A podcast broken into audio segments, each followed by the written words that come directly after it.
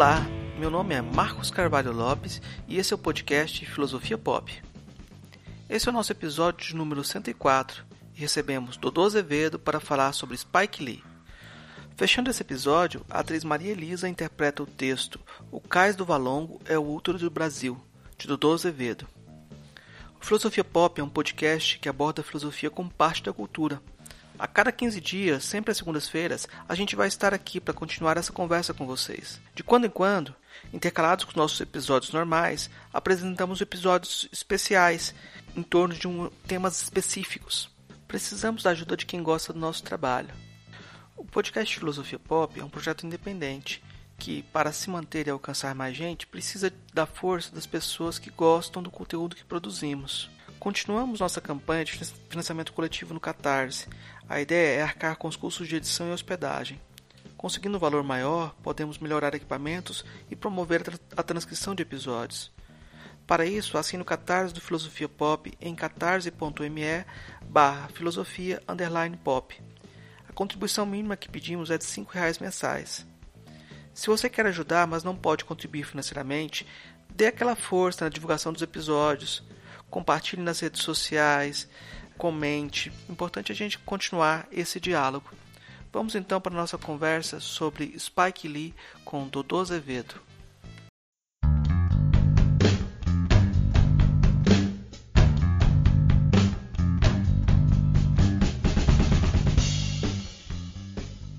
Hoje a gente recebe direto do Rio de Janeiro o Dodô Azevedo. Ele é doutor em filosofia pela PUC do Rio de Janeiro, mestre em letras pela PUC do Rio de Janeiro, professor de filosofia, roteirista, diretor de cinema, autor de cinco romances, né? Ele é colunista de diversos jornais e tem um trabalho muito interessante sobre as questões raciais também. Tem sido um articulista muito interessante dessas questões.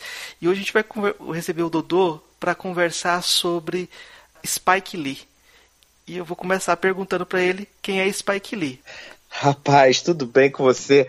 Olha, tenho que dizer uma coisa. É, essa apresentação que você fez de mim me deixou absolutamente exausto. eu falei, quanta coisa, meu Deus do céu. Eu nem estava cansado, agora estou completamente exausto. Não sabia que eu fazia tanta coisa, não.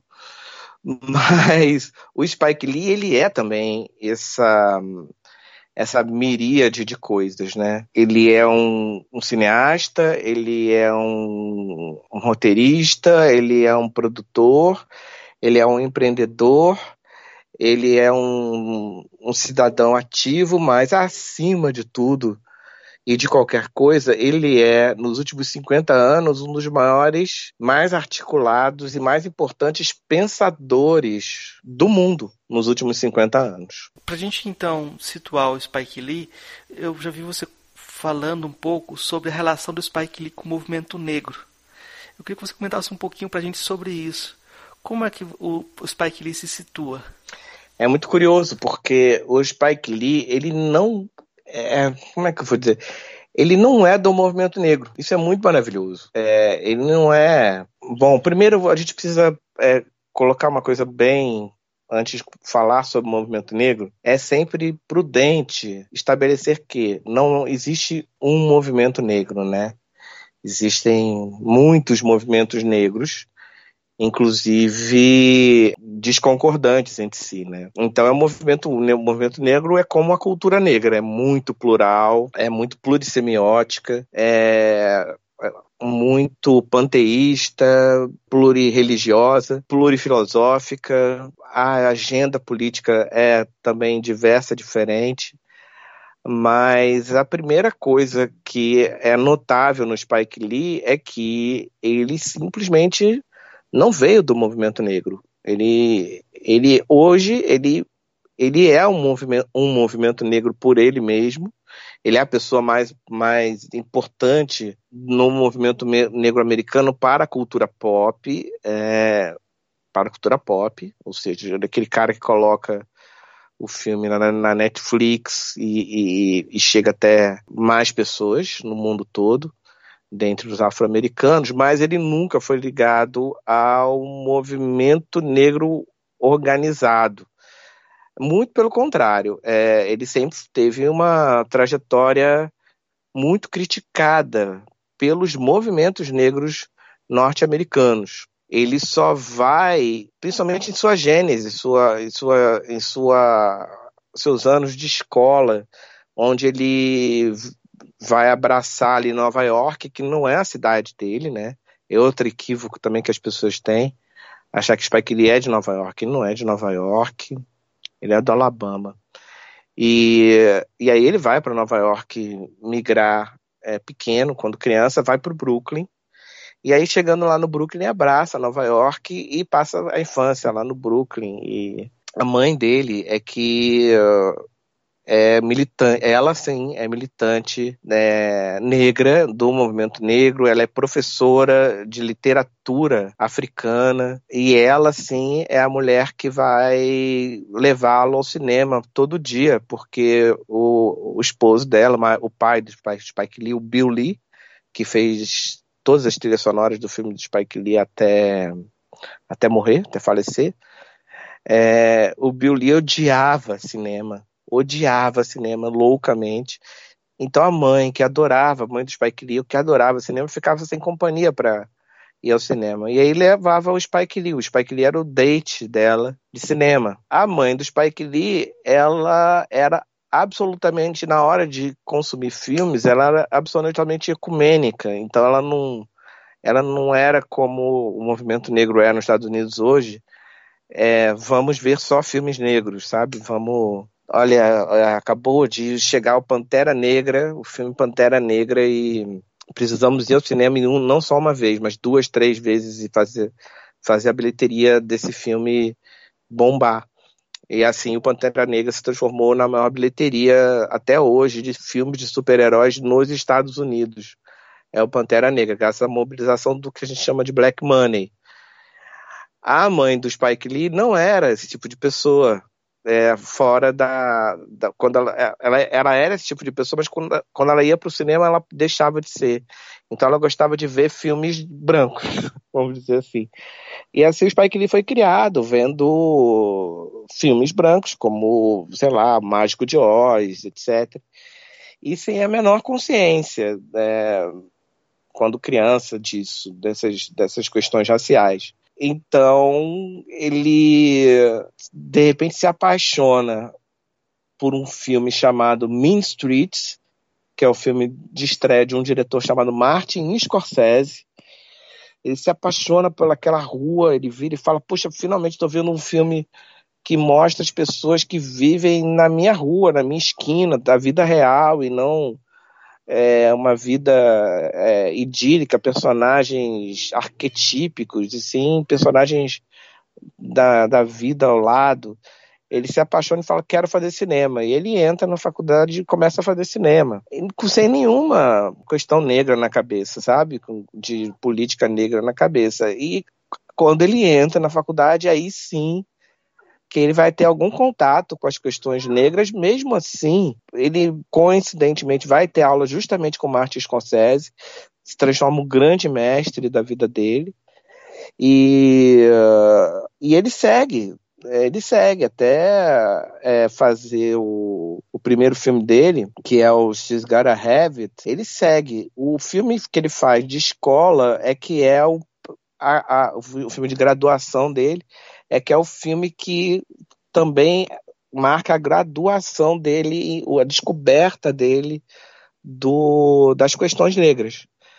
Que ele faz um filme de resposta ao nascimento de uma nação, junto com Ernest, Dickinson, que hoje é cineasta, mas era fotógrafo e melhor amigo dele negro, é, e que fotografou todos os filmes dele até, até, se não me engano, Febre da Selva, e depois virou um cineasta maravilhoso, e hoje é o dono do Walking Dead, da série Walking Dead. Então era tipo o único amigo negro dele da faculdade, mas todos os heróis do Spike Lee são brancos, os heróis artísticos, tem um. Quem for procurar na internet, tem uma lista. Vai procurar listas de filmes que Spike Lee considera os filmes mais importantes do cinema, ou então filmes que o Spike Lee selecionou para estudantes de cinema, assim. Filmes que o Spike Lee acha que todo estudante tem que assistir. Não tem nenhum filme negro, não tem nenhum filme de diretor negro, nenhum, nenhum. mesmo em listas de 100 filmes. Não há nenhum filme africano, não há nada disso. É, mesmo hoje, listas feitas hoje. Então, ele é um sujeito também que é, é, ele nunca falou nos filmes dele, por exemplo, de Angela Davis. Angela Davis vai aparecer no filme dele agora, em formato de, de documentário.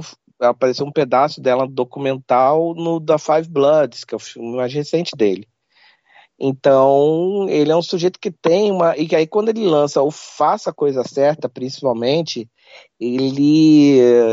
Bom, eu, eu já, era, já era gente nessa época, eu já, então eu peguei esse filme, fui ao cinema assistir e, e acompanhei toda a controvérsia do filme. E mesmo aqui no Brasil, no movimento negro aqui no brasileiro, eu também via a quantidade de gente contra o Faça a Coisa Certa, quantidade de, de gente negra contra o Faça a Coisa Certa, era, era muito maior do que gente negra a favor.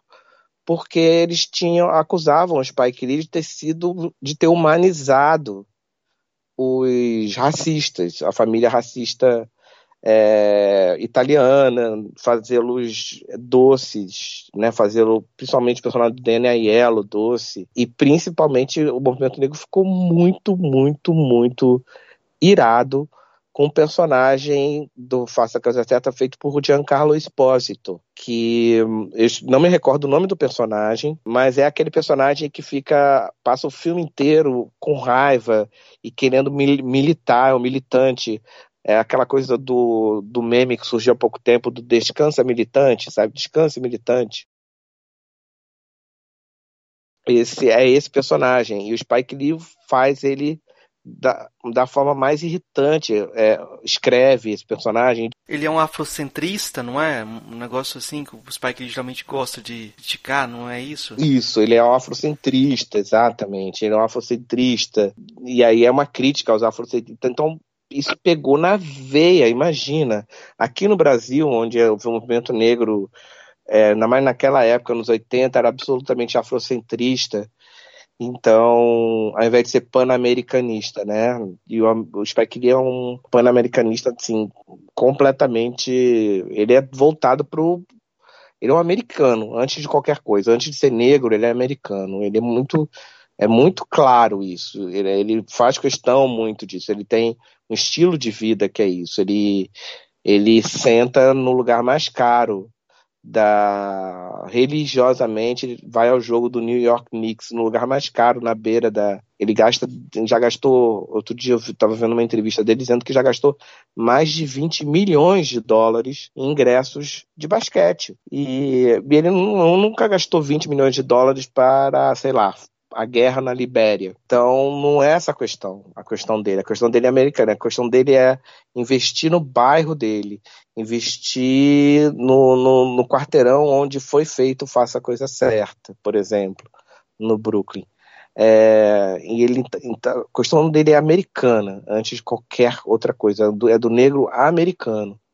É, com o tempo é que ele vai começar a sair dos Estados Unidos um pouquinho vem até o Brasil, inclusive, para fazer o, o clipe do Michael Jackson, mas mesmo assim, para fazer o clipe do Michael Jackson. Ele não, não, não se interessa, por exemplo, pela história dos, dos quilombos, ou nunca se interessou por comprar a história de Zumbi dos Palmares para um dia filmar alguma coisa, ou algo parecido, sabe? De alguma outra mitologia africana é, que fosse isso. Ele só foi fazer agora recentemente o Shirak, que é uma, uma história mitológica egípcia e que ele adaptou para Chicago, né? E Chicago do, do, do século XXI. Então, é, ele é um sujeito é, que eu acho, eu acho a militância dele muito positiva, porque ele mostra que há um outro caminho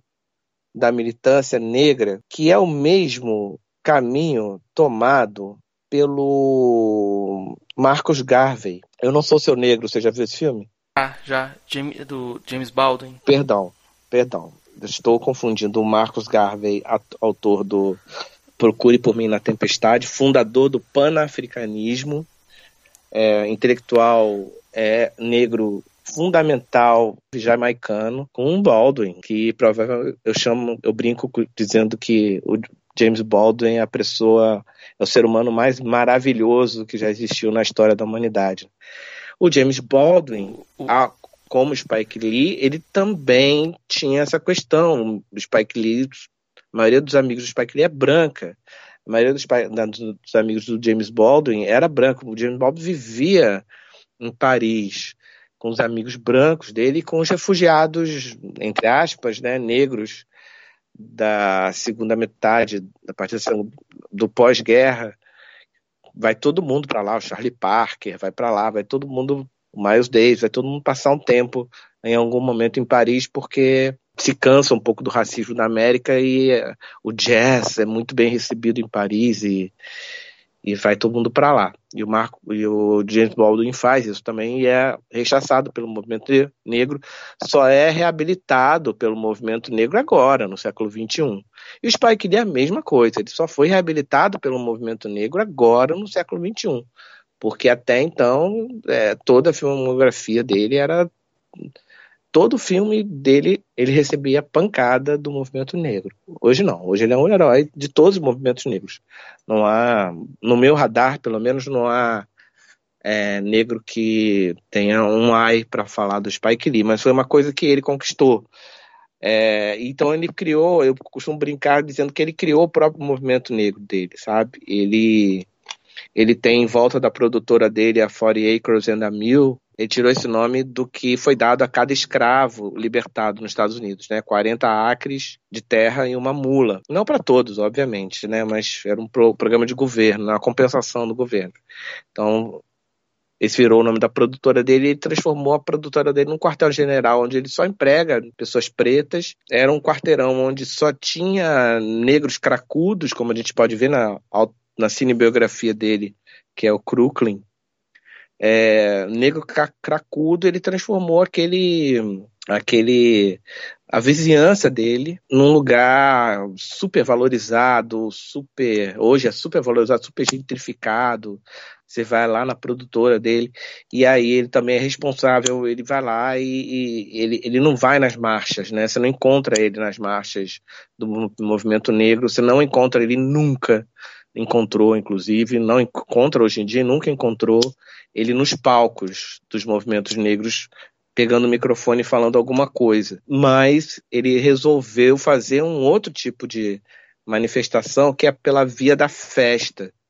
Então ele criou duas grandes festas que são hoje as duas maiores festas do verão é, norte-americano. Na verdade, uma não acontece no, no verão mas é uma é uma, uma, uma block party, né, que são umas festas de quarteirão ao ar livre, onde se fecham as ruas e as pessoas ficam comemorando de dia, festa diurna. É uma só em homenagem ao Michael Jackson, então só toca Michael Jackson o dia inteiro e outra em homenagem ao Prince.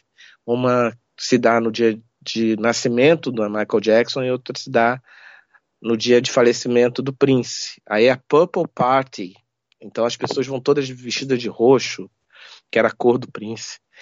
Então, eu, eu, eu costumo é, relacionar o tipo de militância do Spike Lee com o tipo de militância que o Gilberto Gil exerce aqui no Brasil. O Gilberto Gil está, inclusive, com um disco novo na praça que se chama Fé na Festa. Desculpa, novo não, mas o mais recente dele se chama Fé na Festa. Então, enquanto algumas pessoas é, no movimento negro têm fé na no ódio, na luta, e é válido, né? Isso é discutido nos que no Faça a Coisa Certa.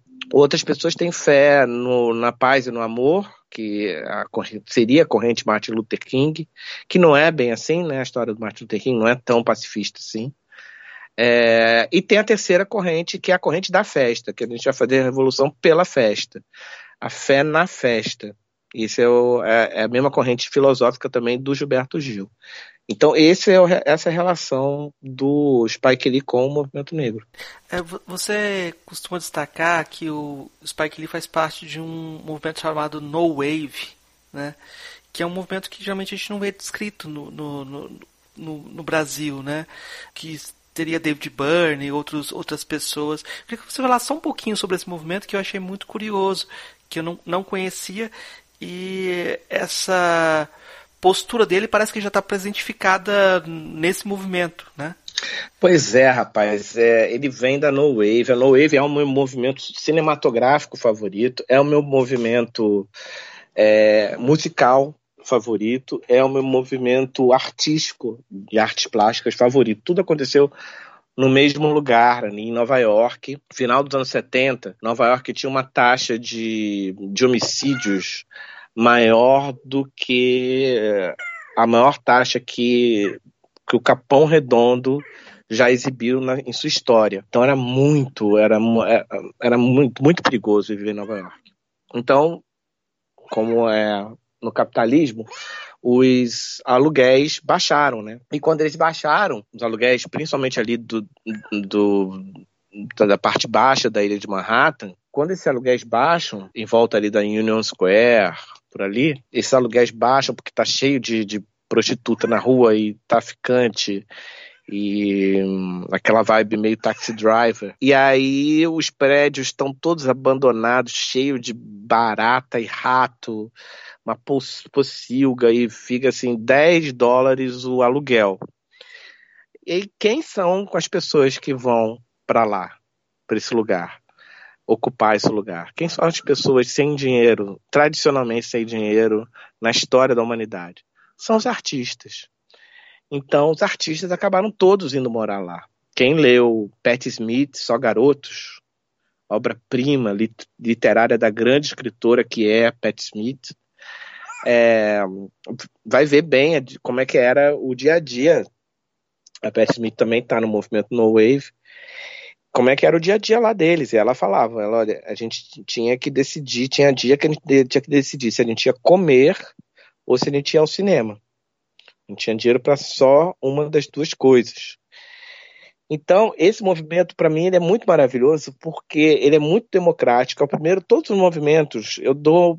É, eu estou nesse momento dando aula, a oitava edição da aula que eu dou de história, história da contracultura onde eu conto a história de todos os movimentos contraculturais que existiram de 7 mil anos para cá, desde os cátaros, é, na Idade Média, até é, século XX, tudo, transcendentalistas, século XIX, século XX, dadaísmo, e, é, todos os movimentos que acontecem, todos os movimentos, depois os beatniks, no Fé na Estrada é escrito porque eu, eu refiz a viagem inteira do Jack Kerouac é, em 2003, passo a passo, com o mapa na mão, faz, pegando carona. Então, e aí eu escrevi um livro sobre como foi essa experiência de fazer essa mesma viagem no século XXI, o movimento beatnik. E a todos esses movimentos, eu falo isso em sala de aula, a todos esses movimentos, no Velho Vague, todos esses movimentos que vêm para romper com alguma coisa, todos eles têm uma coisa muito em comum, em comum. Todos eles são um clube do bolinha, majoritariamente homens, quando não são só homens. E a segunda característica, majoritariamente brancos. Majoritariamente homens, homens brancos. Então é o que a gente fala do surrealismo, do, do dadaísmo, do Dada, do movimento Dada, do, na, da Nouvelle Vague, onde você tem no máximo como autora a Agnes Varda, e mesmo assim ela não é da Nouvelle Vague, a Nouvelle Vague é que puxou ela um pouco para dentro de, da, do movimento para disfarçar um pouquinho a falta de pluralidade que havia dentro da Nouvelle Vague, em termos de serem homens, clubinhos de homens, né? Então, o primeiro, inclusive no Brasil também, né? Tropicalismo, é, modernismo, semana de 22, é, Pagu, é, e, é, pessoas como Pagu e, aqui no Brasil, né, na semana de modernismo e Tarsila, é, são relegadas a segundo plano, né? Oswald é que pega o, o bastão. A mesma coisa com o movimento tropical, tropicalista, que foi todo inventado por Maria Bethânia, mas é Caetano que leva a fama. E, e o Caetano é o primeiro a contar essa história, né? Ele fez vídeo e fala: olha só, vocês estão me atribuindo a mim uma coisa, e ele escreveu isso também na, na autobiografia dele, chamada Verdade Tropical. dizendo que foi Maria Bethânia que idealizou todo o tropicalismo, só que ela falou, eu, eu não vou porque eu não sou de movimentos, eu sou de ir sozinha, de caminhar sozinha. Mas vá, Caetano. e aí nasceu o tropicalismo. E aí todos eles têm em comum isso, as mulheres estarem em primeiro, segundo plano, você ter no máximo um negro para tokenizar, para justificar que você tem uma Agora, a No Wave não, a No Wave é maravilhosa porque a No Wave você tem tudo. Você tem, além dela ser um movimento plural artisticamente, com muitas mulheres, é, por exemplo, muitas bandas punks de mulheres, Lydia Lunt e a baterista do DNA, a banda do, do, do Arthur Lindsay, brasileiro Arthur Lindsay, e Sonic Youth, e no Talking Heads, a baixista Tina Weymouth, e todas as diretoras é, da, da, da, No Wave, tanto que eles era tão plural o movimento, e no, nas artes plásticas, Jean-Michel Basquiat, e no cinema, Jim Jarmusch e Spike Lee, entre muitos milhões de outros e muitos milhões de outros, né? Inclusive, a, o, o, cineasta favorito que o mais, mais influenciou Spike Lee não, não é um cineasta, é uma cineasta e, e é branca é assim, é, é a militante, e não é nem cineasta, é a militante feminista Lizzie Borden, que faz o, o é, In Flames, né? É, em chamas, ela faz justamente com o, o, personagem do Samuel Jackson, no, o radialista do, do, do Faça a Coisa Certa, que fica servindo como guia é, de intervenção entre as cenas, é a mesma, é, ele, é, ele é tirado da radialista negra que, que faz o, filme da Lizzie Borden. Então, ele era completamente apaixonado por esse tipo. E esse, esse movimento era maravilhoso, porque ao mesmo tempo era um movimento que era todo mundo duro, mas apareceu uma coisa chamada VHS naquele momento. E era uma mágica, porque você podia comprar finalmente uma fita, botar uma fita e filmar. E assim que acabar de filmar, tá pronto o filme, porque você não precisava revelar o filme. Era o videotape. Então era caro, mas aí eles faziam o seguinte: como era tudo misturado, traficante andava com músico, que andava com cineasta, que andava com prostituta, que andava com travesti, que andava com todo mundo. Toda vez que eles precisavam fazer algum filme, eles falavam lá no boteco, no, no boteco iam, desciam pro boteco, falavam pro ladrão lá da região, falavam assim, cara, a gente tá precisando de uma câmera. para fazer um filme. E aí ele falava: Deixa comigo, eu vou lá no alto da ilha, na parte norte, rica da ilha, vou lá, arrumo uma casa, roubo uma câmera, roubo uma fita. E aí vocês têm 24 horas para fazer o filme, que é o tempo que a polícia vai descobrir que fui eu, me prender, etc.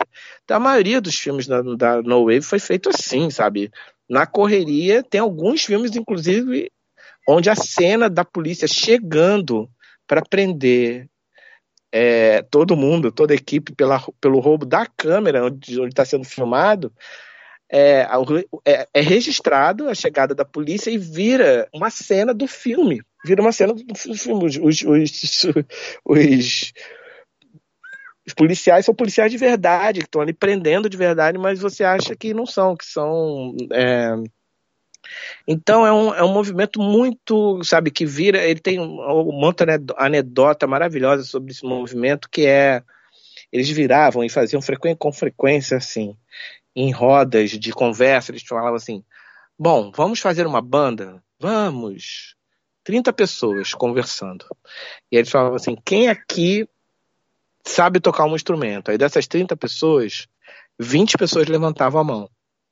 Aí eles falavam, então vocês 20 estão fora da banda.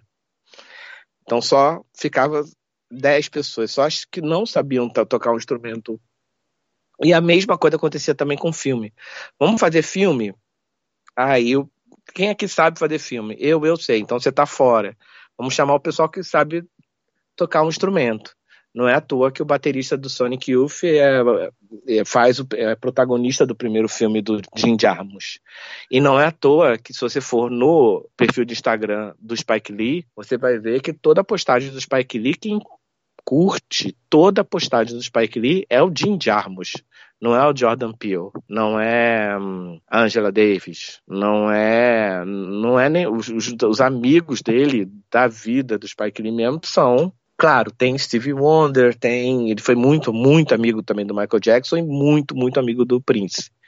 São esses três músicos que ele foi muito, muito amigo. E, mas ele é muito, muito amigo do Jim Jarmusch, do Martin Scorsese, são os caras com quem ele anda. Sempre andou, etc. Nunca fez questão de, de andar com gente preta, só andar com gente preta. Então, é, o She's Gotta Have It, ele nasce com o primeiro longa do Spike Lee, ele nasce totalmente no wave, com a granulação na película preta e branca, característica do, do, do, dos filmes da No Wave, a mesma granulação do, dos, dos Trans no Paraíso, filme de estreia do Jim Jarmusch, que é do mesmo ano e que tem o baterista, baterista do Sonic Youth como um dos protagonistas. Então ele, ele é um artista no wave, assim. Ele vira, ele é um total um artista no wave. Quando ele vai fazer School Days, que é o seu segundo longa, é que ele começa, ele vai militar. Aí ele vai, vai falar sobre como era, ele vai fazer uma revisão da vida dele, como os anos de escola dele, né, school days. Aí é que ele vai militar. Tudo se preparando pro, pro, pro Faça a Coisa Certa, que era um filme que ele queria fazer desde a escola, mas ele, toda vez que ele chegava com esse, com esse script para alguém, ele assustava, né? Porque esse script é capaz de tacar fogo na cidade inteira. Então acontece um milagre na vida dele que é o Scorsese, que era da Universal da época, não da Igreja Universal, mas do Estúdios Universal. Ele vai e, leva o Spike Lee para a Universal para um contrato com três filmes. E aí o Spike Lee fala: olha, antes que me demitam, vou fazer logo de primeira o, o Faça a Coisa Certa. E aí nasce, nasce Spike Lee, né, pro mundo. E aí ele, aí ele deixa definitivamente a No Wave, que eu esqueci também, a, faz parte da No Wave também o hip hop. O nascimento do hip hop nasce também dentro da No Wave. Ainda tem isso, sabe?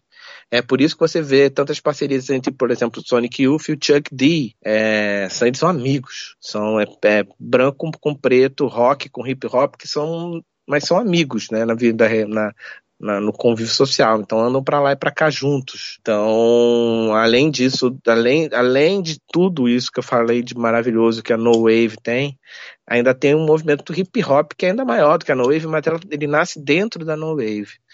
Então, quando ele vai para pro quando o Spike Lee vai pro faça a coisa certa, ele abandona no wave no sentido de, de para ir para as cores exuberantes, para os planos holandeses, para para trilha sonora grandiloquente que o pai dele faz e aí ele abandona. E outra coisa também que ele abandona no, na no wave é, é um abandono da no wave é o elenco, né? Ele vai atrás de um elenco negro para fazer o faça a coisa certa. Mesmo assim, ainda há um monte de participações especiais de, da turma toda da No Wave. O John Savage tá ali para isso. É, em homenagem também ao Franco Atirador, né, que é o filme favorito. Veja, é, o cineasta favorito do, do Spike Lee é o Michael Cimino e o filme favorito do Spike Lee é o Franco Atirador. A outra grande influência no cinema do Spike Lee, segundo o próprio, é Lawrence da Arábia. Então, assim, é muito... É, você senta com, com o Spike Lee esperando que ele vá falar e militar sobre o cinema negro, contar da história do cinema negro. Ele não gosta do cinema negro dos anos 70. Ele acha Black Exploitation caricatural, né? Ele acha que tem uma frase linda do Roger Ebert, né, o crítico, o grande crítico Roger Ebert, americano, que ele fala quando Spike Lee aparece no mundo, ele vira e fala: Poxa, finalmente eu estou vendo personagens negros que parecem se relacionar entre si próprios e não com o espectador branco, que é o caso da Black Exploitation. É o caso do. Por isso que ele briga muito com com, com Tarantino quando Tarantino resolve fazer o, o Jack Brown, porque o Spike Lee fala, poxa, quando eu tinha comemorado o final da Black Exploitation, vem um cara, um branco metido a moderninho fazer um ressuscitar o Black Exploitation à guisa de, de homenagem, né? E ainda levando meu ator favorito, que é o Samuel Jackson. Samuel Jackson, por conta da, da, da, da do fechamento dele com o Tarantino, volta a trabalhar com o Spike Lee só no Chirac, se não me engano, só no século XXI. É, e tem um grande papel da vida dele. Ele deve tudo ao Febre da Selva, ao papel que ele faz do irmão mais velho cracudo. É ali que ele aparece para o mundo, mas como ele vai trabalhar com Tarantino, Tarantino é o segundo cara que dá a chance para ele. É, ele gruda no Tarantino ele se, se distancia um pouquinho. Mas falar em distanciar, acho que fui eu que me distanciei do tema ou da, da pergunta. Não, não distanciou não, é tudo muito útil. Mas eu fico pensando como eu vou encaminhar aqui, porque eu, você falando, eu lembrei logo do Green Book. O fato de Green Book ter ganhado o Oscar é um tapa na cara do Spike Lee. Agora dá para entender melhor por que, que é esse tapa na cara, né? Porque uh, é essa representação que ele lutava contra, né? É, e a gente tem que lembrar que quando o Green Book ganhou o Oscar, o Spike Lee não tinha, a gente tem que lembrar disso. O Spike Lee até anteontem, até o infiltrado na clã, ele estava renegado. Ele estava tinha acabado de fechar um contrato com a Amazon, de, daquele contrato clássico de três filmes, que é quando que os, também o Woody Allen fez, né? Que é quando a última opção de um cineasta, quando não consegue mais financiamento, ele fecha com a Amazon um contrato de três filmes. Então, ele estava lá fazendo lá os filmes dele, uma adaptação, inclusive, de, de, uma filmagem de uma peça de teatro, o Chirac, que é o mais famoso dessa fase, mas ele estava completamente escan, escanteio. O filme, o filme anterior dele, o, o, filme de vampiro que ele faz, que é anterior a esses três, ele fez no, no crowdfunding, sabe? Fez no crowd, o Spike Lee era cineasta de crowdfunding até o, o infiltrado na clã. Era que eu digo assim, ele se tornou, ele foi proscrito depois do, do Malcolm X, foi proscrito. E aí o Tarantino, com todo o poder dele e do melhor amigo dele, que é o criminoso Harvey Weinstein, é, os dois donos de Hollywood, eles tomaram as devidas providências para o Spike Lee nunca mais filmar. Ele continuou filmando de teimoso, continuou conseguindo financiamentos fazendo documentários e a, a, alguns filmes mal sucedidos, como Milagre de Santana, o terrível Old Boy, que pareceu que ia enterrar a carreira dele de vez, e de fato enterrou, né? Mas aí veio é, o Dharma, ou no Candomblé veio o, a oferta, veio a demanda, o Senhor das Demandas trouxe de volta, que é um fã dele que viu Faça a Coisa Certa quando ele tinha 15 anos, 16 anos de idade, bem sucedeu no cinema, começou a ganhar muito dinheiro e falou assim: Bom, agora eu estou com dinheiro, eu posso realizar o meu sonho, que é dar emprego para o Spike Lee. E o nome desse cara é Jordan Peele. E aí o Jordan Peele pega o infiltrado na clã, a história que estava na mão dele, tinha, ele comprou os direitos do, do, do livro, são do Jordan Peele, já estava com ele há um tempo.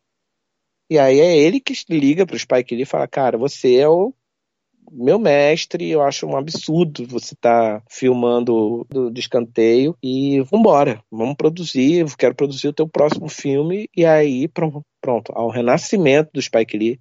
A gente só está falando de Spike Lee hoje porque o, o fã dele, quando era criança, não tirou isso da cabeça, falando, se um dia eu tiver dinheiro, eu vou produzir, vou dar, vou bancar um filme de Spike Lee. Tem muitos ganchos que a gente podia puxar para conversar sobre Spike Lee. Só da questão musical daria um outro podcast, né?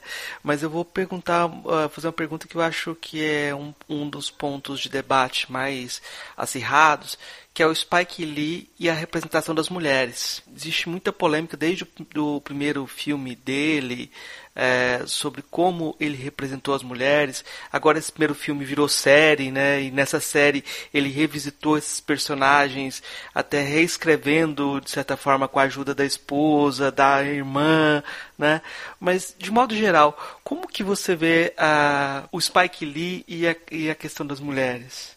Você tem toda a razão quando diz que é complicado dizer, é, escolher qual, por onde a gente vai abordar o Spike Lee, porque tem muitas questões, muitas, muitas, muitas portas de entrada que, que levam, mas elas levam umas às outras. Então, eu acho que é muito tranquilo. E não é à toa que eu tô a partir agora, a partir agora do dia 26 de agosto, eu vou iniciar um curso de Spike Lee chamado Faça a Coisa Certa, o cinema de Spike Lee. Vão ser quatro aulas no, no Barco, é, Centro Cultural, né, de, de, de cursos que tem em São Paulo. Eu sou carioca, mas como a Covid popularizou os vídeos, os cursos dados é, à distância, né, pelo Zoom, eu vou ter essa felicidade de poder dar um curso de Spike Lee para todo o Brasil, né, na verdade. Então, e a questão da mulher vai ser abordada, sim, claro. E é basicamente eu, a, a, questão da mulher é muito, muito saudável no Spike Lee, se comparada com a questão da mulher em qualquer outro diretor negro, onde, bom, a gente não pode esquecer, né, que uma, a cultura negra colonizada, ou seja, intoxicada pelo, pelo colonialismo, é uma, coluna, é uma, é uma cultura patriarcal, braba, e tem essa hipersexualização das mulheres. E aí o Spike Lee, ele aparece fazendo um triunfo, um triunfo, na verdade. Quando ele faz o, o She's Gotta Have com uma mulher reivindicando o desejo dela para o que ela quiser, ela fala, uma mulher que, que tem três namorados, cada um de um tipo, ela fala, eu quero ter os três namorados, ele tá e ele coloca cada homem fazendo um monólogo dizendo por que, que ela tá errada, por que, que ela tá errada e obviamente ela, ela, é a heroína do filme. Ele tá fazendo um movimento muito ousado porque a masculinidade negra, né? Aqui no Rio de Janeiro tem um espetáculo do dramaturgo Rodrigo França chamado Oboró, Masculinidades Negras, que se um dia tiver na cidade de vocês não percam que discute a questão da masculinidade negra que precisa se afirmar para cima da mulher para provar sua masculinidade. Né? Aqui no Brasil a gente tem um cancioneiro gigantesco de sambas e de música brasileira que, onde homens falam isso. Né? Nos Estados Unidos a gente tem uma, um, uma tradição de letras de blues cantadas por bluesmen que falam só isso. É, aquela mulher me deixou e aquela desgraçada vai pagar pelo que fez, sabe? É, é, isso é letra de blues dos anos 30, Robert Johnson. E a mesma coisa acontece com a cultura negra brasileira, com a diáspora brasileira. Então, com a cultura diaspórica brasileira. Então, é, o Spike Lee ter saído disso, eu acho que é um grande trunfo. Ele ter, logo na estreia, já ter se recusado a ser esse homem, esse estereótipo do homem negro másculo, ele é, ele é um Spike, né? Ele corporeamente, ele é um palito, né? Ele é, ele é pequenininho, tem as pernas compridas. Então ele vira e ele vira um Dexter, né? Ele se assume como um Dexter e resolve ir atrás dessa. Então ele vai logo em cima disso. O, o obviamente o, o Nola Harding do primeiro filme dele tem questões, tem problemas ali, tem hipersexualização do corpo dela, mas é um grande avanço, imagina. E depois ele vem com com Faça a Coisa Certa, onde ele introduz maravilhosamente um patriarcado ali, né? A Ruby Dee, a dama, a grande dama do teatro negro americano, ela faz o papel da Mama Sister, né? E a Mama Sister é aquela mulher que todo mundo conhece, quem mora, já teve oportunidade de morar em subúrbios de países que foram, onde há diáspora negra, ou seja, onde, há, onde, onde houve escravidão, sabe que é, existe essa figura da mãe, Mama Sister, né? Irmã, mãe, irmã, né? Que é aquela mulher que que é mais sábia, que todo mundo pede conselho, ela está sempre disponível na porta de casa para você pedir conselho, pedir um colo, ela está sempre disponível para tomar conta de alguma criança, de alguma mãe que precisou ir pro corre, trabalhar. E ele também, o Spike Lee, introduz a personagem da irmã dele, que a Joa Lee faz no Faça a Coisa Certa, que é aquela irmã trabalhadora, batalhadora, que é uma onda que no cinema americano não tinha ainda colocado. A mulher negra era sempre hipersexualizada, não era batalhadora. É, não era de acordar cedo e, e, trabalhar todo dia e se arrumar e estar tá digna e né, altiva, etc. E em terceiro lugar, no Faça a Coisa Certa, a própria abertura do filme do Faça a Coisa Certa, né? É, o que mais ofende o patriarcado é uma mulher dançando, né? Dançando aquele tipo de dança, né? O dança afro, que o, o, aquela dança não é sensual. A dança que a Rosie Paris faz na abertura do, do Faça Coisa Certa não é uma dança sensual, é uma dança de guerra. É uma dança é, latino-africana. É uma dança de, de de poder, de, de poder feminino, de, de, de sangue nos olhos. Então, da mulher que, que cria o filho, é, como no filme, né? A própria personagem do Rosie Paris, que cria o filho sozinha porque o, o marido foi lá, fez o filho e saiu fora, que é o Spike Lee, né, que faz o personagem principal, é o Mookie. Então, já não faz a coisa certa. E aí ele vai pro, pro Better Blues, onde ele tem, onde ele, na minha opinião, ele dá uma derrapada, porque ele reforça o, a questão do homem, é, homem negro, malandro, que tem várias amantes, jazzista, etc. Mas esse, é, como é um filme que na verdade era para ter se chamado A Love Supreme, o nome da, do grande álbum, do gigante em todos os níveis, né? O Joe Coltrane. Esse é um filme é, moralista no final das contas, né? É sobre justamente o contrário, com a jornada de um cara com uma vida totalmente desregrada, virar voltada somente para o seu próprio umbigo, até ele se constituir família e, e, se decidir por uma mulher e casar com uma mulher e construir uma família. É um filme onde ele começa derrapando, é, reforçando a história do homem negro e depois vai para uma derrapa para outro lado, vai do 8 para 80. Ele corrige isso, é, transformando o Mo Blues, que é o nome, acaba sendo o nome do filme, porque a família do Coltrane não libera o, nome é Love Supreme para ele fazer, para ele colocar, embora tenha liberado o fonograma, porque não era da família, o fonograma é da, sempre da gravadora. E aí no, no Mombera Blues ele transforma tudo num conto moral, né? No final é a família feliz, heteronormativa, ali vencendo. E aí depois ele vem pro Febre da Selva, né? Que é uma coisa dele mesmo, uma questão pessoal dele, que ele ficou muito, a mãe dele, a, a grande heroína, né? A mãe dele, a grande heroína dele, que levou ele para o cinema e levava ele ao cinema tudo, toda semana, ela morre muito cedo, como a gente vê no Crooklyn, que é a autocinebiografia dele, né? No filme Crooklyn. É, ela morre muito cedo de câncer. E aí, o pai dele, o Bill Lee, ele se casa com uma branca. E o Spike Lee fica muito irado, briga com o pai e fica anos, muitos anos sem falar com o pai. Volta a fazer as pazes com o pai depois que o pai é largado pela, pela nova esposa branca. E aí ele resolve levar essa, essa raiva dele que ele tem do, da relação interracial pro Febre da Selva. E aí em Febre da Selva ele vai fazer talvez uma das cenas mais importantes que eu posso dizer sobre a questão da mulher negra até hoje já feita, inclusive por mulheres. Nem, nenhuma cineasta mulher fez a cena que ele fez, que é a cena em que o filme inteiro para e vira. É, é logo onde o personagem, quando o personagem do Wesley Snipes é, se separa para ir viver com a namorada branca. E aí a mulher negra, a, a, a personagem que é abandonada, ela se reúne com as, com as amigas delas negras numa sala para ela, enfim, chorar e contar por que, que todos os, homens negros adoram uma branca e trocam a gente.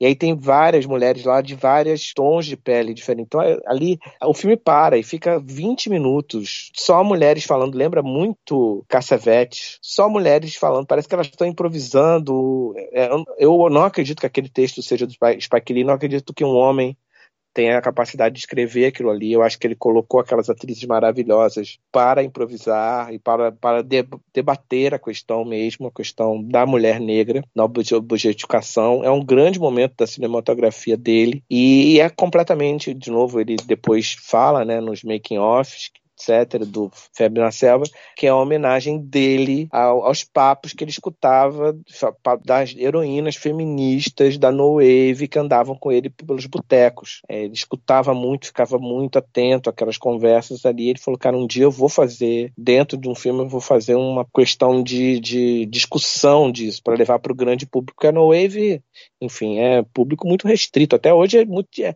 dificílimo você conseguir encontrar um filme da No Wave, principalmente os filmes filmes menores, os curtas-metragens. A No Wave teve uma, uma mostra da No Wave aqui no Brasil é, há cinco anos. Foram quase 900 filmes exibidos. Quase 900 filmes. 900 filmes. Então é uma produção muito enorme. Ele falou: eu vou fazer para o público maior. Então ele vem. Aí depois ele vai, ele termina o contato dele com a Universal e ele vai é, até sem maiores é, questões com, com a representação da mulher, até que no século XXI ele vem com Chirac, né, que é totalmente é, um filme pensado sobre a representação da mulher. Totalmente pensado na representação da mulher. Então, no final das contas, o Spike Lee é um dos. Comparar ele com o um, um modo que ele trata as mulheres como com Tarantino, por exemplo, é uma maluquice, sabe? Tarantino objetifica as mulheres dele de uma forma absurda. Spike Lee não. Spike Lee é exatamente o contrário. Tenho que perguntar sobre um pouco sobre o, o filme do sobre Malcolm que ele fez, da importância do filme e de como ele recriou a biografia, de certa forma, do Malcolm nesse filme, o impacto que teve a ponto dele se converter ao Islã, né? É, a gente não pode esquecer que o Malcolm X, ele, tá, ele era um sujeito que foi apagado pela história americana. Depois que ele morre, eu, por exemplo, eu nunca, nunca escutei falar de Malcolm X na escola. Eu escutava falar de Martin Luther King. É, você, no, nas letras, sei lá, do Caetano Veloso, nos anos 70 e 80, ele fala de Martin Luther King umas 15 vezes, é, em várias músicas, e nunca, nunca fala em Malcolm X. Então era um personagem que estava sendo apagado, delitado. Quem eu vi citando foi Martinho da Vila. A paciência é sempre Luther King guiando, mas Malcolm X é um demônio incorporando. Meu coração malandramente te avisando. Mas você pensa que eu estou só implorando, por favor. A canção é Ai Ai Ai Meu Coração, de Martinho da Vila, por Martinho da Vila, em 1987. Pronto. Citou os dois. Martinho daqui da vila, né? Daqui da onde eu tô. Eu tô no bairro de Vila Isabel, exatamente no bairro de Vila Isabel. Moro no bairro de Vila Isabel. Sou vizinho do grande Martinho, esse grande pensador e filósofo Martinho da Vila. Quando o Spike Lee ele chega na, na escola de cinema, encontra os amigos dele e se torna, um, se torna um militante negro, a ponto de fazer seu filme de, de formatura, um filme em resposta ao nascimento de uma nação do David W. Griffith, quando ele chega lá, ele toma contato com a autobiografia do Malcolm X e fica completamente apaixonado. E ele vira e fala assim: Eu vou me tornar cineasta para filmar essa história. Ele sempre falou isso, né? Ele fala: Me tornei cineasta para isso. Então ele vai ganhando prestígio, ganhando, ganhando, ganhando, ganhando, até que ele consegue, finalmente ele vai fazer Malcolm X. E ele vira e fala assim, de novo citando o Lawrence da Arábia, ele fala assim, o Malcolm X ele tem que ter a duração do, do Lawrence da Arábia, assim, ele tem que ser um épico, porque é a história que eu sempre quis contar. Então ele vai para Meca, inclusive é o único filme até hoje na história do cinema onde uma equipe de cinema foi é, liberada para filmar na cidade sagrada, na, no, nos, dentro, dentro dos portões sagrados, onde acontece a peregrinação, a Meca anual. E para isso, o Spike Lee, para poder filmar ele teve que se converter ao islamismo, né? Que só pode pisar lá dentro quem é, quem é convertido. Então ele teve que se converter, o Denzel teve que se converter ao islamismo, etc. E ele não é um, um, um islamita é, praticante, longe disso, imagina. Mas ele pegou os preceitos do Islã, sim, ele é um cara que não bebe, ele é um cara que não cheira, ele é um cara que ele não é um doidão, sabe? Ele não, não é o não, não, não há nenhuma história dele, pelo contrário é uma história de recuperar o bairro dele de, da violência do crack, de fazer um filme inteiro só para isso, que é o Febre da Selva, que para emplacar esse filme ele traz veste esse filme de, de romântico interracial, mas na verdade é um filme que ele queria fazer. É o um filme do, do Samuel Jackson com a Hale Berry, que estreia no cinema no papel da namorada do Samuel Jackson, cracuda também. Então, esse é o filme é, que tem a, de novo a Ozzy Davis e, e a, o Ozzy Davis e a Ruby Dee casal na vida real, primeiro cavaleiro e primeira dama do teatro negro americano, que é, voltam de novo, eles fazem, não faça a coisa certa, ela faz a Mama Sister, ele faz o, o The Mayor, o vagabundo, né, o prefeito, o senhor vagabundo, preto velho, e, e eles voltam depois como um casal para fazer o Febre na Selva, aquela coisa pesadíssima, um casal evangélico que tem o um filho cracudo, que rouba. Então, é, isso é Malcolm X, é a influência do Malcolm X o tempo todo na vida do Spike Lee. E aí, quando ele vai fazer o Malcolm X, acontece que acontece o Rodney King, né? Rodney, Rodney King é um caso de espancamento de negros, é o primeiro caso de espancamento de negro pela polícia que foi flagrado por câmeras é, de TV, porque não, não, tinha câmera ainda, não tinha tecnologia e nem legislação para ter câmeras no meio da rua. Aí quando começam a instalar, é que nem o Will Smith acabou de falar sobre o George Floyd, né? Quando perguntaram para ele se o que, que ele acha do crescimento do racismo nos Estados Unidos.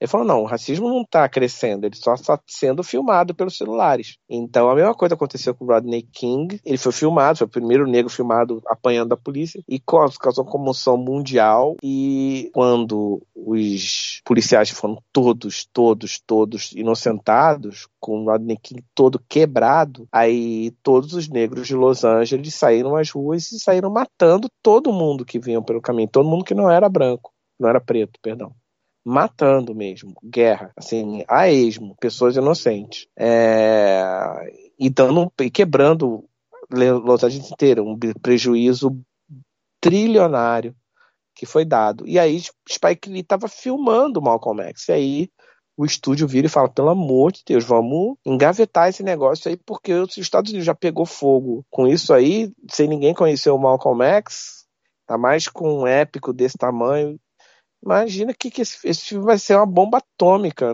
americana.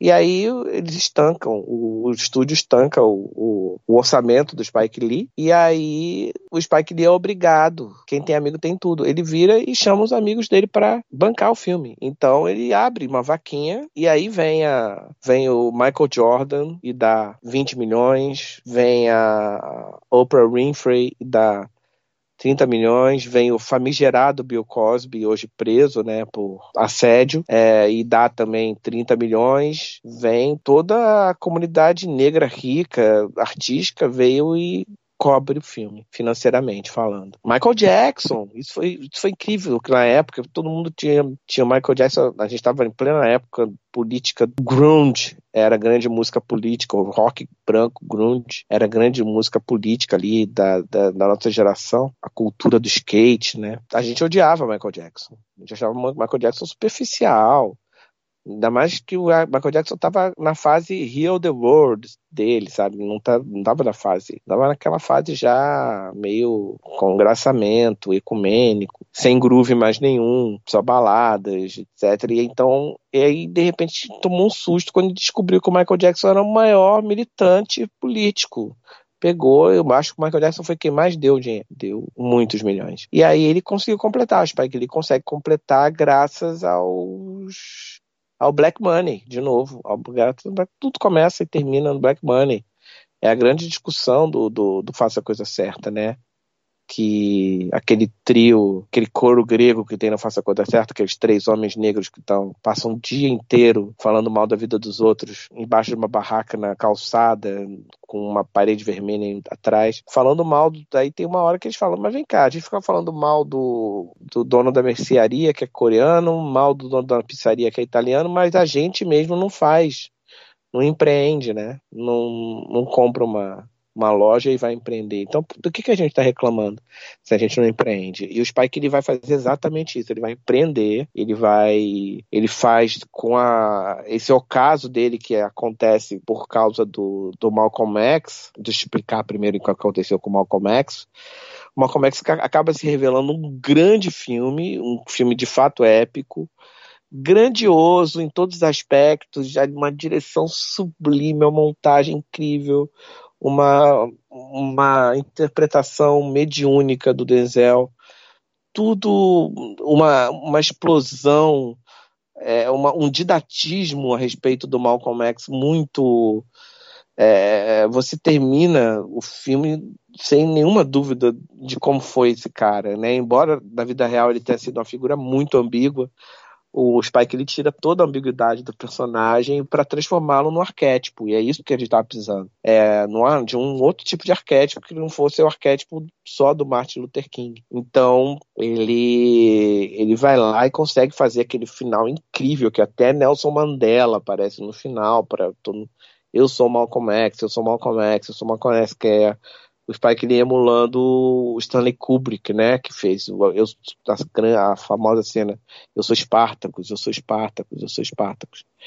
Então, é, mas quando ele lança esse filme, to, todos os exibidores ficam com medo de lançar, de exibir esse filme no cinema, e aí ele sempre, o filme entra em pouquíssimas salas, pouquíssimas salas, é, faz uma bilheteria que não se paga pela quantidade de dinheiro que foi gasto, a produção é muito exuberante, mas principalmente é, o Spike Lee acaba ganhando a pecha de ser o cara que é o encrenqueiro preto, logo ele, meu Deus, que não viveu, não nasceu no movimento negro, não viveu no movimento negro, não convive com o nunca subiu num palco de alguma de alguma manifestação do, manifestação do movimento negro para falar qualquer coisa. Logo ele ganhou a fama do maior encrenqueiro negro, chato, negro, chato encrenqueiro. Hollywood. Todas as portas fecham para ele por causa do Malcolm X. Todas, todas. Isso vai ser recuperado em Fitado da Clã 20, 30 anos depois. Ele tem um grande sucesso no meio do caminho, que é o plano perfeito, é um grande, a maior bilheteria até hoje da história do Spike Lee, com Clive Owen, Denzel e Jodie Foster, mas já é um filme branco dele, é o que a gente chama de filme branco, da fase dele de filme branco, que tem filmes maravilhosos como 25 Hora também, né? Ele, ele demora muito para se recuperar do, do da pecha de, de, de cineasta perigoso que ele passa a ser depois do Malcolm X. O Spike Lee, ele fez um documentário sobre o Brasil, estava fazendo um documentário sobre o Brasil e de repente o Brasil que ele estava descrevendo não aconteceu. Como é que você vê essa relação do Spike Lee com o Brasil? Uma relação. O Spike Lee tem uma relação é, preconceituosa com todos os lugares que ele vai. É, agora, no da Five Bloods, que se passa no Vietnã, ele foi acusado pelos vietnamitas com toda a justiça como um cara preconceituoso ao retratar os vietnamitas. Ele foi, de fato, preconceituoso. E ele vê o estereótipo do estrangeiro. Por quê? Lembra que no iníciozinho eu falei que, que antes de ser negro ele, era, ele é americano? Então ele, antes de ser negro, ele é americano. O Spike Lee tem todos os vícios de um americano. Então ele vê o Bra... em um dos vícios que o americano tem, principalmente o americano de esquerda, que é o caso do Spike Lee, que é de ver o Brasil como o Brasil Sérgio Mendes, o, o, a utopia do país que deu certo, onde a miscigenação Deus gerou um, um, um povo que sorri o tempo todo e que é tolerante e liberal, etc. Obviamente, isso é conversa para boi dormir, né? O, o Brasil talvez só seja, só, só seja quem rivalize em termos conservadores é um povo tão conservador como o povo iraniano. O Brasil é uma espécie de Irã tropical, assim, enquanto povo, né? Enquanto povo coletivo. Cada dia a gente tem mais provas disso, né? E a gente viveu esse sonho durante a, de, a redemocratização do Brasil. A gente viveu essa ilusão de que o Brasil é o país do futuro, que tem lições para dar de convivência racial. Pelo contrário, o racismo aqui é ainda muito pior do que o racismo americano, mas muito, muito, muito pior muito mais violento, muito mais resolvido, muito mais sofisticado, muito mais entranhado, muito mais estruturado, muito tudo, tudo, tudo. Então, quando ele chega no Brasil, ele é, é apresentado apenas a parte, vai para Mangueira, vai para e aí fica fácil gostar do Brasil e achar que, que, que aqui no Brasil é a utopia, o lugar mais, onde tudo deu certo, né? E aí ele começou a fazer esse documentário, né, com essa pegada, sabe? O, o Brasil, o país que resolveu as questões que a América não conseguiu resolver. E agora está resolvendo o contrário. O Brasil ele está exatamente quando eu dou aula, eu falo isso, é de contracultura. O Brasil está exatamente em 1966, é, em termos de cultura negra, de consciência negra, etc. E consciência é, como povo conservador ou liberal, nós estamos ainda no final dos anos 60, no, na segunda metade dos anos 60, sabe? Daqui a pouco a gente vai estar nos anos 70. Então, a gente está num despertar ainda muito lento. Os Estados Unidos é que está na nossa frente, muito na nossa frente, nesse sentido. Lá, o povo negro sabe que é negro. Aqui no Brasil, é, a maioria do povo negro, grande maioria, 80%, se declara pardo na hora de, de se declarar, de fazer o check-in no hotel ou, ou, responder essa pergunta, né? Que você se considera o quê? Né? Entre negro, branco, caucasiano, moreno e colocar pardo. Então, aqui nós não temos um povo negro é, unido porque só os mais retintos que não escapam de, de serem tratados como negro, porque a minha desconfiança é que até os negros retintos brasileiros, se pudessem não ser negros, eles não seriam. É, então, enquanto os Estados Unidos não, há um orgulho muito grande por causa das, das ações afirmativas que só vieram nos anos 70 nos Estados Unidos. Então, a gente está para começar isso a acontecer o advento aqui no Brasil de mês passado foi declarado que Jamila Ribeiro era a autora mais lida no Brasil naquele momento, naquele momento. Então tá, é um despertar que está acontecendo lento. Daqui a pouco a gente vai chegar lá. São três perguntinhas que eu faço para todos os convidados. Aí você responde. É, geralmente eu peço respostas mais curtas, mas você responde o que você achar necessário para responder. A primeira pergunta é: o que é filosofia? Filosofia é, é tudo que a gente acha que não é. Porque a gente acha que filosofia é uma, é uma ação consciente. E eu tenho certeza, depois desse tempo todo, que filosofia é uma ação inconsciente. Tanto quanto piscar, piscar o olho, ou respirar. A, a, a filosofia é, é, um, é um movimento involuntário. Bom, fica uma frase de efeito. A filosofia é um movimento involuntário. Eu já vi uma resposta de uma criança que seria mais ou menos assim. Por que, que para comer a gente pode comer e pronto, e para pensar você precisa de uma. É, de um comando. Uma, é, é. Segunda pergunta. Qual a filósofa ou filósofo que mais lhe impressionou daqueles que conheceu pessoalmente? Jim Dodge, um americano transcendentalista que é vivo ainda até hoje, branco, rednecker, totalmente oposto de mim e por isso muito, muito é, totalmente oposto de mim fisicamente e, e por isso muito, muito semelhante ao que eu penso, a minha alma, nossas almas são muito semelhantes. Ele é um escritor, aqueles escritores de dois livros só, né, que, que marcam todo mundo e que são pouquíssimos conhecidos, mas quem conhece o tem como Bíblia. Assim. O livrinho FUP, F-U-P, que tem 80 páginas e talvez seja o livro mais incrível jamais escrito no, na literatura americana, e o, o épico é, o Enigma, Enigma da Pedra, que é o livro que mais me mais influencia a minha escrita até hoje. E eu tive ao vivo com ele em Paraty, naquela festa colonial de literatura chamada Flip. E aí tomamos uma cachaça juntos e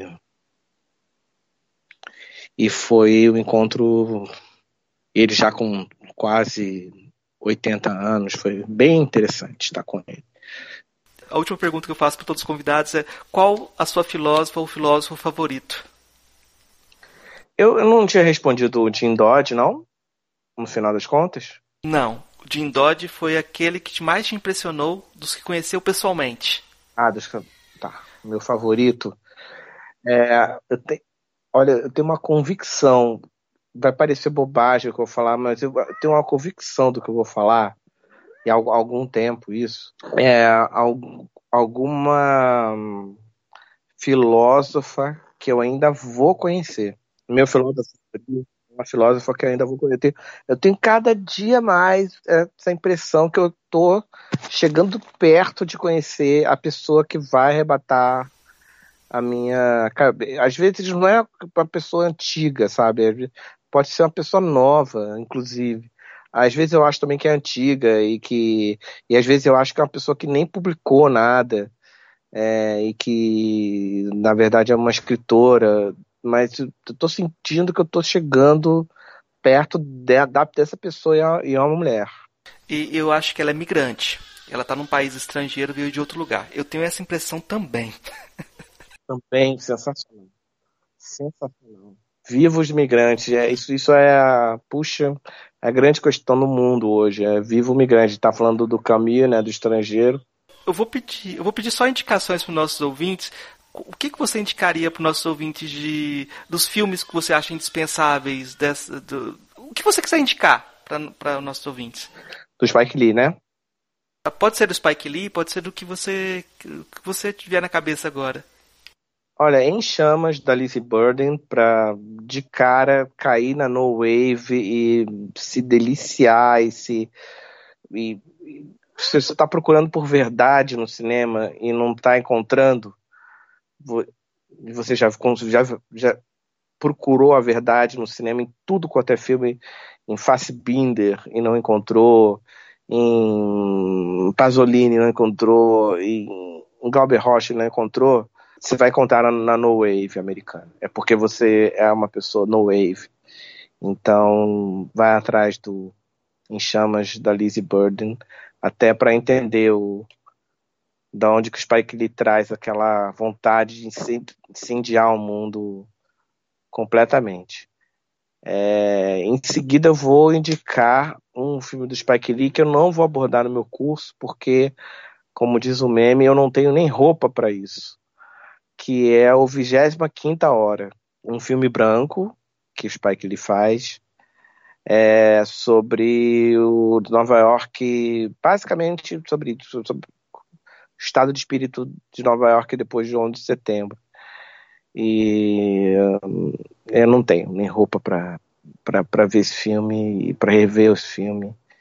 E eu fico muito medo toda vez que eu escrevo alguma coisa e, e filmo alguma coisa, porque eu também sou cineasta, então é, eu fico com medo de estar tá repetindo o, o, o 25 hora, porque é tudo o que eu gostaria de ter feito. E de fazer, de refazer, de ficar fazendo todos os dias. É, e ficar dizendo para o mundo e dando para o mundo era é o que Spike Lee, tudo que eu gostaria de estar dando para o mundo todos os dias é o que o Spike Lee deu ao mundo durante essas duas horas e meia do filme 25 Hora. Também vou indicar As Praias de Agnes, porque eu acho que é um filme, mas que na verdade não é um filme, é uma é uma é uma peça de arte que compreende todas as artes, sabe? Literatura, é, performance, é, não arte, ou seja, viver, né? Apenas viver. E é uma mulher que inventou um cinema que é inimitável, não tem como como quando todo mundo achava que né, é, nada se nesse mundo nada, nada se cria, tudo se copia. Agnes Varda, aos 80 anos de idade, cria um novo tipo de cinema e morre, né, 10 anos depois, que faz só três filmes com essa nova fase, esse novo tipo de cinema dela. Praias de Agnes, Visage Village, eu, esses três, tá? Então vou recomendar esses três. As Praias de Agnes, Village, foi o Oscar de melhor documentário há quatro anos atrás.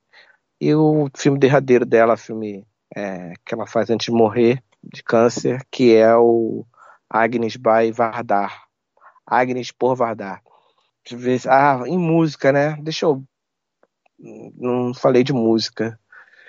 Deixa eu recomendar a música.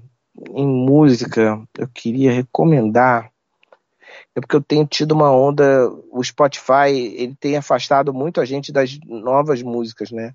Ele tem colocado a gente muito em contato com a biblioteca infinita, então a gente é, a gente prefere procurar música, sei lá, romena do século XVIII do que, ou, sabe, música nigeriana, dos anos funk nigeriano dos anos 70, do que conhecer uma banda nova que apareceu, sei lá, no, em Chicago ou em Montreal.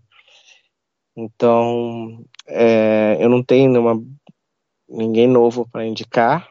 Tenho alguém antigo, que é são os cantos melanésios, gravados para um filme escrito e dirigido por um filósofo e tradutor de Heidegger, um sujeito chamado Terence Malick.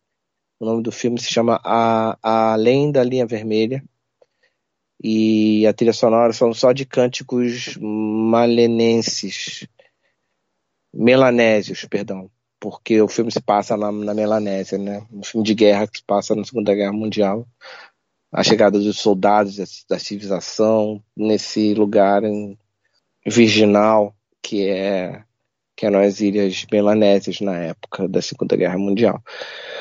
Recomendo com ênfase esses cantos para re, reconstruir um pouco da ancestralidade e via ela entender um pouco o Heidegger. O Terence Malick é, é o principal tradutor de Heidegger para o inglês há, muitos, há muitas décadas. Né? Ser cineasta é só um hobby na carreira dele. A profissão mesmo dele é, é filosofia e, e, tradução de Heidegger. Então, entender bem onde o Heidegger se encontra com, com uma tribo melanésia é fundamental para a gente gostar mais ainda da filosofia. Ah, ótimo. Eu vou indicar para os nossos ouvintes que se aproxime mais. Eu, eu citei um currículo imenso do Dodô no começo da, da conversa, então acho que tem várias crônicas dele que são que já viraram transcenderam os jornais, algumas foram recriadas pela Maria Elisa no, no nosso podcast, né? Então, para se aproximar da escrita do Dodô já é uma tarefa que o ouvinte pode tomar como algo sério. E aí, tem um livrinho dele chamado DJ Pessoal, um áudio ajuda, que você pode se aproximar também das dicas de música para vários momentos e vários contextos também. Eu queria também indicar, esse é, é quase uma autoindicação, é, que a gente lançou agora, colocou em PDF gratuitamente, o livro do grupo Bota Fala, que é um grupo de hip hop que eu coordenava, coordeno no, no, na Unilab. É, esse livro está para download no site do, do grupo, que é botafala.unilab.edu.br. Lá estão todas, todas as canções e o livro inteiro para download. E no último capítulo do livro tem um diálogo um pouquinho com Dodô Azevedo e o conceito de, de alguns conceitos dele que ele, que, que ele elaborou como conceito de. É, deixa eu ver aqui. Mentira! É, Mentira! Como pode isso? É, Coisa maravilhosa. É, Vocês são loucos a gente, demais. A gente dialogou com, com, com conceito. Agora eu esqueci. Negro é, inconveniente e a ideia de gente também. A gente os, dialogou com dois conceitos para mostrar como o Bota Fala se encaixava nessa história e também problematizar um pouco também a história do, do programa Lazinho com Você, que o, o Bota Fala participou. O, o, capítulo chama Bota Fala e a Invenção de Africar. Visibilidade segregada e autoridade semântica. Então, que é essas indicações aqui de hoje. Esse eu quero pra amanhã na minha mesa, às 9 horas da manhã, junto com o teu livro a filosofia do recôncavo. Ah, isso daí vai demorar um pouco mais. Mas, doutor, então o seu recado final, o que você quiser divulgar para os nossos ouvintes. Engraçado, obrigado. Eu queria, bom, primeiro agradecer ao convite. Eu adorei o papo, na verdade, adorei até demais.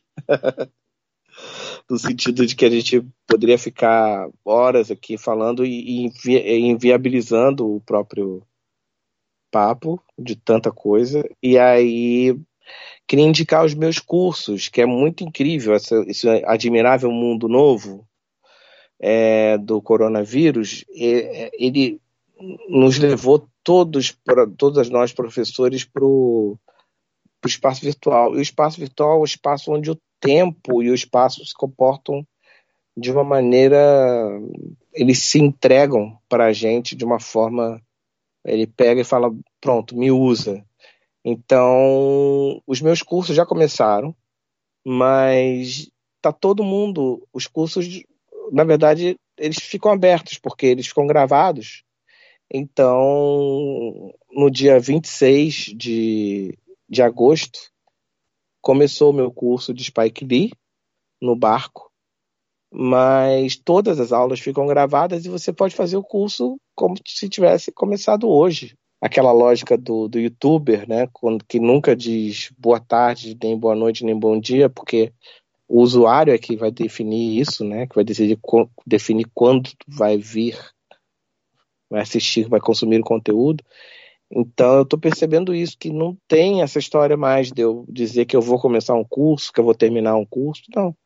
O curso vai estar tá no ar, é, como se fosse uma série do Netflix.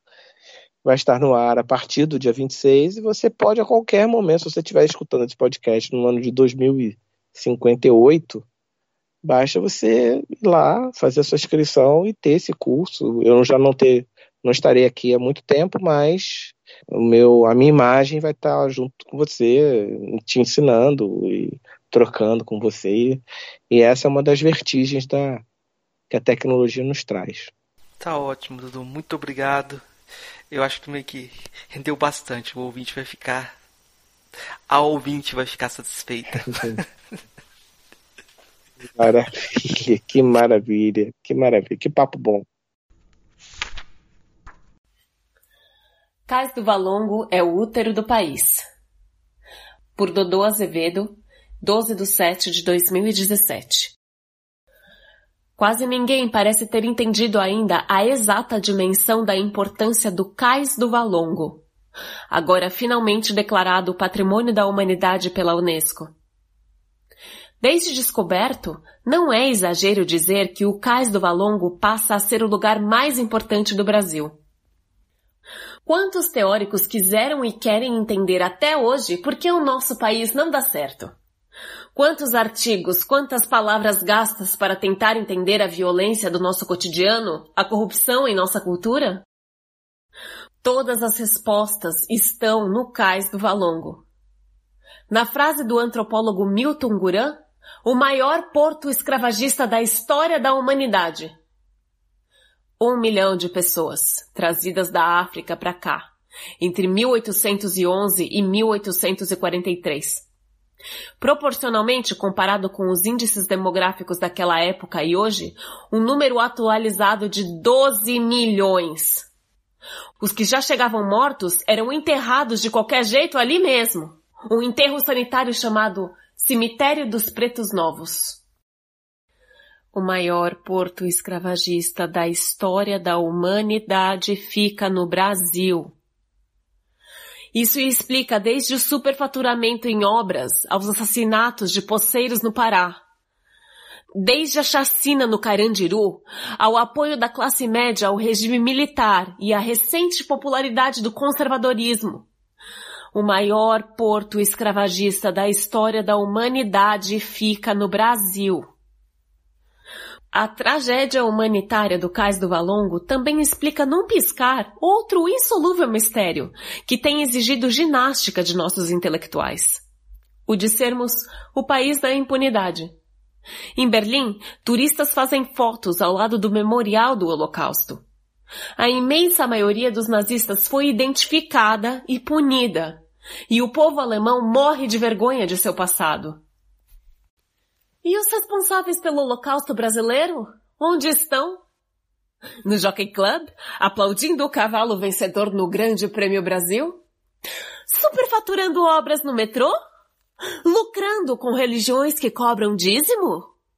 A Igreja Católica, a espécie de igreja evangélica do século XIX, foi condescendente com toda a escravidão no Brasil orgulhando o país por sua fortuna, espírito empreendedor e determinação em acabar com cracolândias a qualquer custo, nem que seja em enterros sanitários? E as vítimas e seus descendentes do Holocausto brasileiro? Onde estão? Lutando por cotas em universidade? Batalhando vaga de titular na seleção de futebol? Vendendo bala no trânsito? Fazendo bico de avião do tráfico? Tendo seus cinco minutos de fama durante a transmissão do desfile das escolas de samba? Apodrecendo em cadeias superlotadas? Nas madrugadas pelo Brasil, fumando crack? Em lugares como o próprio Cais do Valongo? Como já flagrado pelas câmeras de TV? Sendo alejadas por balas perdidas dentro do útero da própria mãe? Onde estão os pretos novos? O caso do Valongo é a resposta. Para tudo.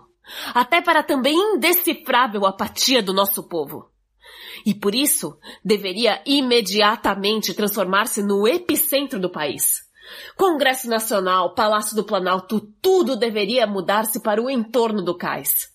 O Valongo deveria se transformar em um lugar de reflexão, até porque, por ser também nosso mais fiel espelho, nos reflete. O Valongo deveria transformar-se na nossa mesquita de Al-Aqsa, no nosso Muro das Lamentações, no nosso Stonehenge, na nossa Acrópole, nossa Persépolis, nosso Memorial da Paz de Hiroshima, nosso Ground Zero. O Cais do Valongo é a resposta para tudo, porque é onde o nosso país foi gestado. É onde o nosso umbigo está conectado.